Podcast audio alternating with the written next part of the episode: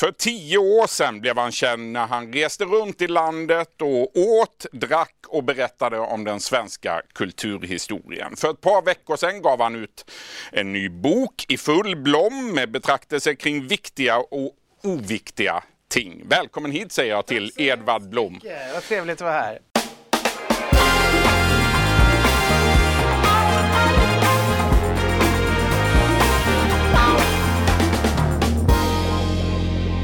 Här har vi boken i full blom, mina betraktelser kring viktiga och oviktiga ting. Precis. Är du nöjd med den? Jag är väldigt nöjd med den. Eh, Den blev faktiskt mycket bättre än jag hade trott. Mm. Vi ska prata mer om boken alldeles strax, men allra först. Igår kväll ställde du några mystiska frågor på Twitter. Ja. Du skrev bland annat, någon där ute som har mer matkoll än jag och vet om rå hjärna kan frysas och sedan upptinnas innan tillagning. Ja, alltså jag har ätit hjärna på restaurang ganska ofta. Kalvhjärna då klassiskt och även lammhjärna i Mellanöstern och i USA och sådär. Eh, jag har lagat det själv bara en gång. Det var när vi var i, i, på Mallorca. Där hade de faktiskt på eh, Carrefour, eh, halva priset-lådan låg det ett fyrpack med hjärnor. Det Du får man aldrig få över detta. Jag kastade mig över det. Eh, men jag har inte haft en aning om det går att frysa. Och nu, vi har länge talat i min podd, eh, jag och Mats Ryd då, som har, har Mm. min podd ihop, om att de slänger för mycket mat, jägarna, att de inte återanvänder allting. Och då har vi tänkt på vad gör de till exempel med alla älghjärnor? Mm. Och Och nu har vi äntligen fått några. tag på några älghjärnor. Ja, och de går att frysa lyckligtvis. Det gör ju det, men du han skicka ut Mm. Ja, en han skickade ut det, efterlysning igår. jag göra. Ja. Och då skrev du, är det någon som kan ta med ett paket med färska älghjärnor från Mm. Katrineholm till Stockholm imorgon? Just det. Och det fantastiska var att det var tre personer som anmälde sig. Menar du Men det? nu valde vi att vänta lite grann. Det har ju också dykt upp den här galna älgsjukan som man kanske Mm. bör skicka in eh, ett litet veterinärprov först innan man äter sin delikatess. En relevant fråga i sammanhanget Mm. är ju då, hur tillagar man egentligen älghjärna? Det går att göra på olika sätt, men jag skulle göra det som lammhjärna. Alltså lammhjärna är ofta, antingen steker man det, skivar, stek, panerar i panko eller så och steker i smör. Eh, kalvhjärna kan man också göra så, men väldigt vanligt är att man stuvar den, lite som bräss. Och man kan också äta den kall. Så jag har fått i Turkiet vanligt med citron. detta? Som bräss, men lite mer metalliskt. Vad åt du till lunch idag? Idag åt jag bara rostbiff faktiskt, helt vanlig. Helt vanlig rostbiff. Mm.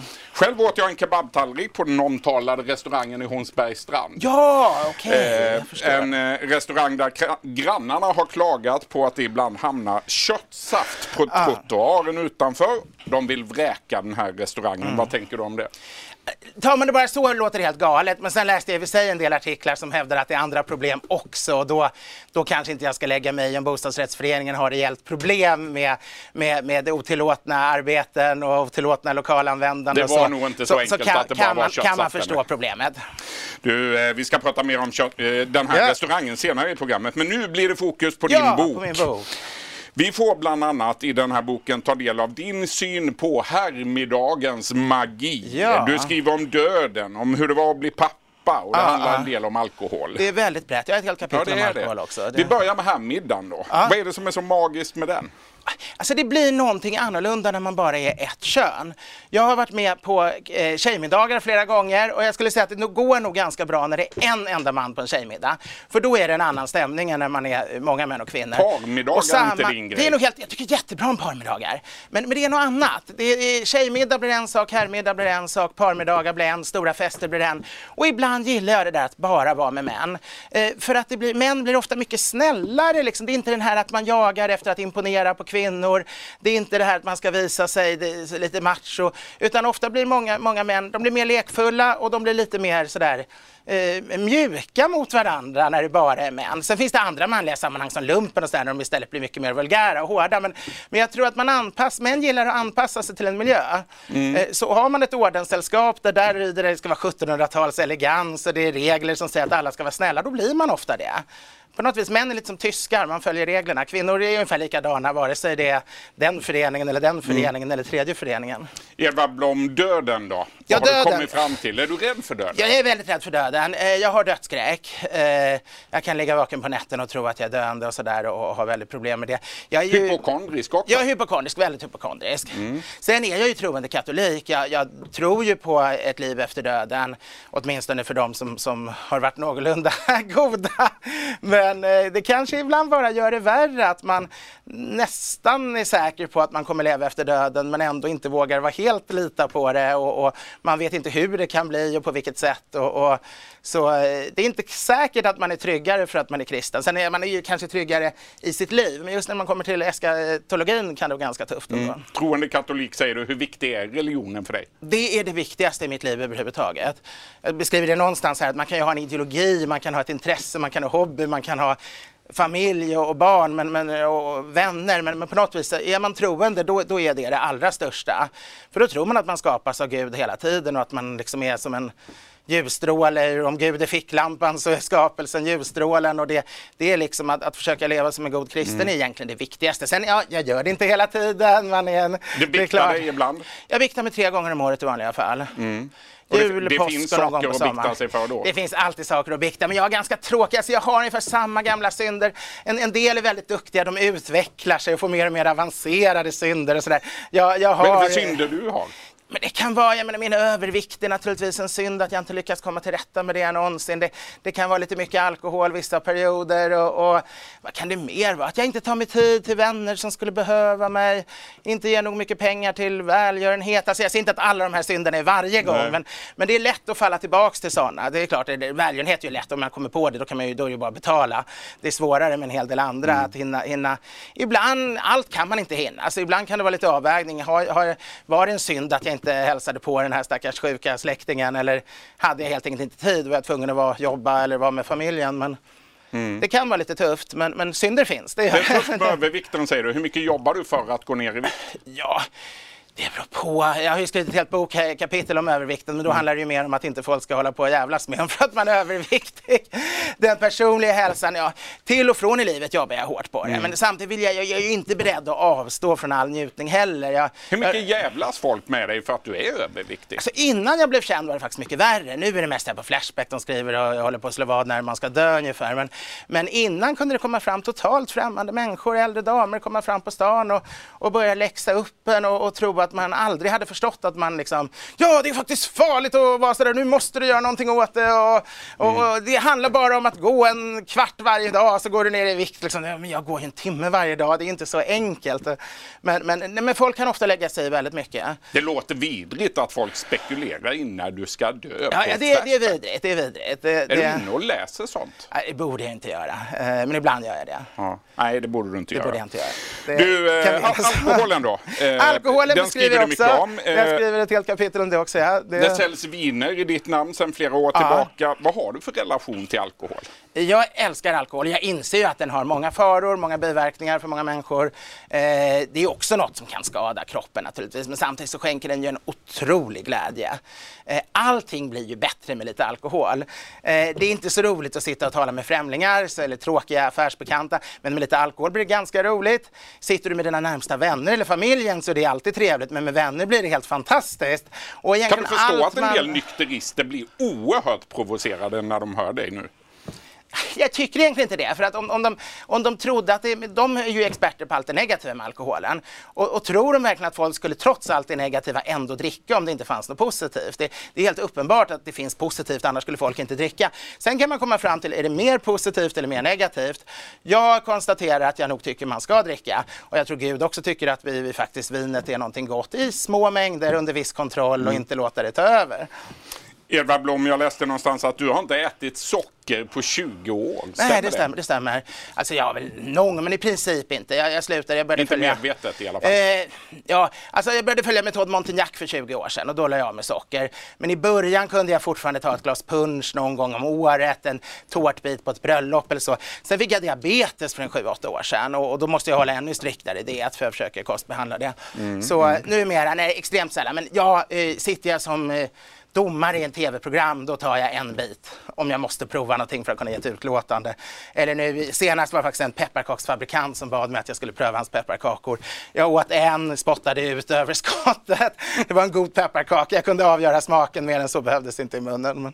Du, för ett par veckor sedan, då var det bokmässa i Göteborg. Ah, du var självklart där. Eh, du la ut en bild på ditt Instagramkonto på en hamburgare och så skrev du att eh, du hade hamnat på en vegomiddag. Ja! Det var en hård prövning skrev du tydligen. Ja. Eh, nu ska ju inte syna eh, given häst i munnen. När jag är hemma hos vänner och de är vegetarianer mm. så skulle jag aldrig klaga. Men, men det här är lite grann, du vet sådana här officiella saker, lite grann är det som man jobbar väldigt hårt i flera dagar utan någon riktigt arvode och så bjuds man på en fin sån här bankett och det ska lite grann... Och det är lite som en del av ett arvode.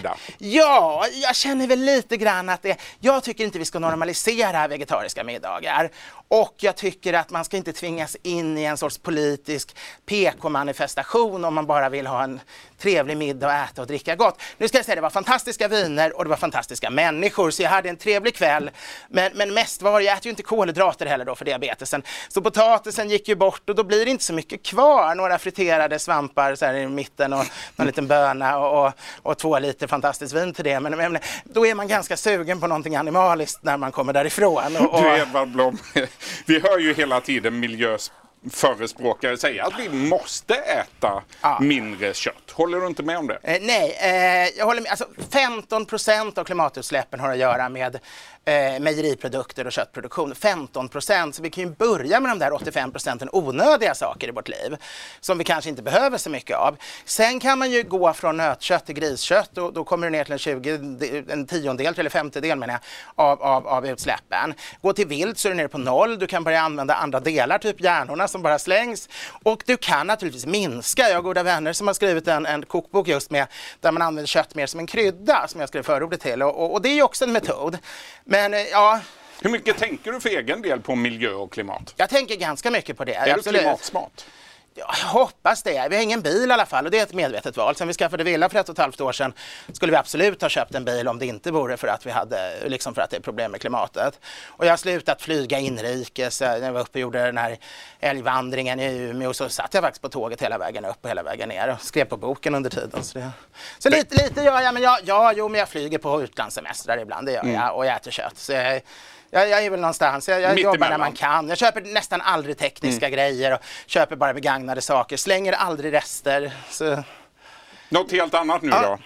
För eh, förra året då tävlade du i Melodifestivalen med låten Livet på en pinne. Du kom på femte plats ja. i deltävlingen. Har du fler låtar på gång? Inte på Mello, det kan jag säga att det är en livsupplevelse som är jätteroligt att ha gjort en gång. Men det är ingenting jag skulle orka en gång till. Var det jobbigt? Ja, det är väldigt press. Du en hel... alltså, först ska du hålla på att träna dans, du ska träna sång, du ska träna in texten. Vad var tuffast? Du... Var det dansen? Ja, det var det kanske. Sen, sen ska man eh, gå till skräddaren hela tiden. Allt det här ska göras och sen är du en hel vecka uppe i, i, i en liten mellansvensk stad. Karlstad var jag var uppe i, men man kan hamna var som helst för de här olika. Och då är det sånt presstryck. Alltså de har, de har hundratals journalister, du intervjuas hela tiden. Och om de inte har något vettigt att göra, då skickar Sveriges Television dit massa såna här representanter från ungdomsredaktionen som sätter på dig en larvig mössa, tvingar dig att ha någonting i munnen så man inte ska höra vad du säger och sen ska du hålla upp en leksaksfigur där eller en annan här och så ställer de oanständiga frågor om ens privatliv och så ska man då, och ja, nej med olika spatlar. Alltså till slut är man helt förvirrad. Och en gång aldrig mer. En gång aldrig mer. Men jag skulle jättegärna spela in en till låt i studio. Mm. Det, det, har vi talat om, jag och Thomas Gesson faktiskt, så det hoppas jag vi kan eh, göra igen. Du ska få en privat fråga nu då. Förra året ah. blev du pappa för tredje gången. Ah. Eh, då fick Melchior och Wilhelmina sin ja, lillebror Zacharias. Det stämmer bra. Hur har ditt liv förändrats sedan du blev pappa? Ja, eh, många sätt, det har jag också ett helt kapitel om i boken. Det är helt underbart på många sätt. Man, man får ju en djupare mening med, med, sin tillvaro på många sätt. Framförallt så blir det mycket viktigare att man ska leva längre, man ser det i helt andra perspektiv. Jag såg väl kanske som att livet hade nått sin höjdpunkt och det bara var slut, eh, tonerna kvar. Nu ser jag det liksom som att det är jättemycket som kommer hända under de närmsta 15-20 åren. Eh, sen är det väldigt jobbigt också. Eh, vi är två personer, vi är ganska till åren komna för att vara föräldrar, nyblivna föräldrar. Vi har egen firma, man ska samtidigt sköta och så. så det är ganska tufft. Jag det är försöker, svårt att få ihop det. Jag försöker vara ärlig i den här boken för jag tyckte att jag hade inte riktigt mött den ärligheten från någon annan innan som rent ut sa hur jobbigt det är. Det är svårt att få ihop det och, och ibland är det, tänker man att det här går inte. Man kommer inte psykiskt klara det, man kommer inte fysiskt klara det, man, man är helt förstörd. Men, men sen kommer det in i bra perioder. Det, är så här, det, det, kan vara om det är två månaders trotsperiod, då, då, är man ju efter det, tror man liksom nej, nu är livet slut ungefär. Sen plötsligt är de hur gulliga som helst i några månader och, och då är det inget problem. det var en tuff kamp också för dig och Gunilla ja, innan det, det var, ni blev föräldrar. Kan du berätta Det tog väldigt lång tid eh, utan att vi fick några barn. Och vi, vi gjorde lite sådana här olika metoder och så som in, inte blev någonting. Eh, och eh, sen hade vi fått konstatera att vi nog inte skulle kunna få barn enligt läkarna. Och då försökte vi med adoption. Och man betalar ju massa avgifter, man går massa på obligatoriska kurser, man, man eh, får, eh, alla anhöriga måste skriva rekommendationsbrev, så man måste tala med alla när om ni har det. gått igenom allt detta, Allt då? det här, då fick vi ett nej. Och det var alltså inte, det, det kom först när det var dags för att rent praktiskt börja försöka kontakta länderna och få verkligen, då får vi veta att, att, att jag har för hög vikt för att få adoptera. Eh, och, och det är inget de går ut med i förväg, för grejen är att det är ett beslut som tas av, av Socialstyrelsens etiska nämnd, medicinsk etiska nämnd. Men deras beslut är bara rådgivande och därför står det ingenstans att man inte får adoptera om man eh, väger över ett visst BMI. Det står överallt att man inte får göra det från Kina och vissa länder har de reglerna. Men inte allmänt i Sverige. Men grejen är att på pappret är, är det fritidspolitikerna i kommunnämnden som bestämmer, men de går aldrig emot den här eh, då experterna Hur kändes det att få ett sånt Socialstyrelsen. besked? Du, du väger för mycket för att få adoptera ett barn. Alltså, jag blev ju oerhört ledsen för att jag inte skulle få ett barn. eh, Och, och, men det var min personliga sorg. Och den kunde jag bara, om det var från början de sagt Nej, men med så hög övervikt och hög ålder så är det bättre att andra kan adoptera. Då skulle jag ha tagit det. Jag skulle ändå varit ledsen och inte fått barn hela livet. Men, men jag skulle absolut tyckt, ja, men det är väl ett förnuftigt beslut, det kan jag köpa. Det var behandlingen, att de lät oss tro, eh, istället för att liksom, eh, åka bo utomlands några år, istället för att skriva en bok så la vi all vår energi på planering av adoption som inte blev någonting sen. Och det, det har jag svårt att förlåta. Det måste jag säga att det är någonting och det drabbas folk av hela tiden. För det Folk vet inte att det finns en sån, sån gräns. Och de borde inte låta, om, om man uppenbart aldrig kommer få ja, då borde man inte behöva gå igenom hela den här skitjobbiga processen med, med eh, sitta av jättejobbiga kurser om, som bara handlar om hur hemskt allting kan bli och hur fruktansvärt det är att adoptera. Det måste ha varit alla ett- men de har psykiskt och liksom, det, det, man blir, det är ju jättejobbigt. Plötsligt, plötsligt Edvard Blom kommer så Ja, beskedet. det gjorde det. Ja, plötsligt Det när vi... måste ha varit eh, otroligt Ja, häftigt. det var helt otroligt. Vi hade ju gett upp allt hopp sådär, men, men jag hade ett sista litet hopp och det var jag tänkte att jag skulle åka till Lourdes som katolik då tända ett ljus ändå vid den här pilgrimsorten. Och eh, Han du göra det? nej, men jag hade hunnit boka resan. Så det, som kristen ser man det som att Gud verkar redan innan man har hunnit utföra det. Någon lyssnade där uppe. Ja, och sen i och med att vi fick den första så har det ju bara satt igång så nu, nu har vi ju tre och nu, nu, nu, Kan nu, det bli ännu fler? Nu kan vi nog inte klara av fler så nu, nu är vi nog tvungna att vara lite försiktiga. Stort tack för detta. Tack så hemskt mycket. Gastronomen och mathistorikern Edvard Blom, tack för att du kom hit. Tackar! Du har lyssnat på en podcast från Expressen. Ansvarig utgivare är Klas Granström. Ett poddtips från Podplay. I fallen jag aldrig glömmer djupdyker Hasse Aro i arbetet bakom några av Sveriges mest uppseendeväckande brottsutredningar.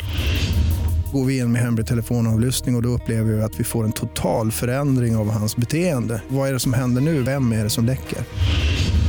Och så säger han att jag är kriminell, jag har varit kriminell i hela mitt liv men att mörda ett barn, där går min gräns.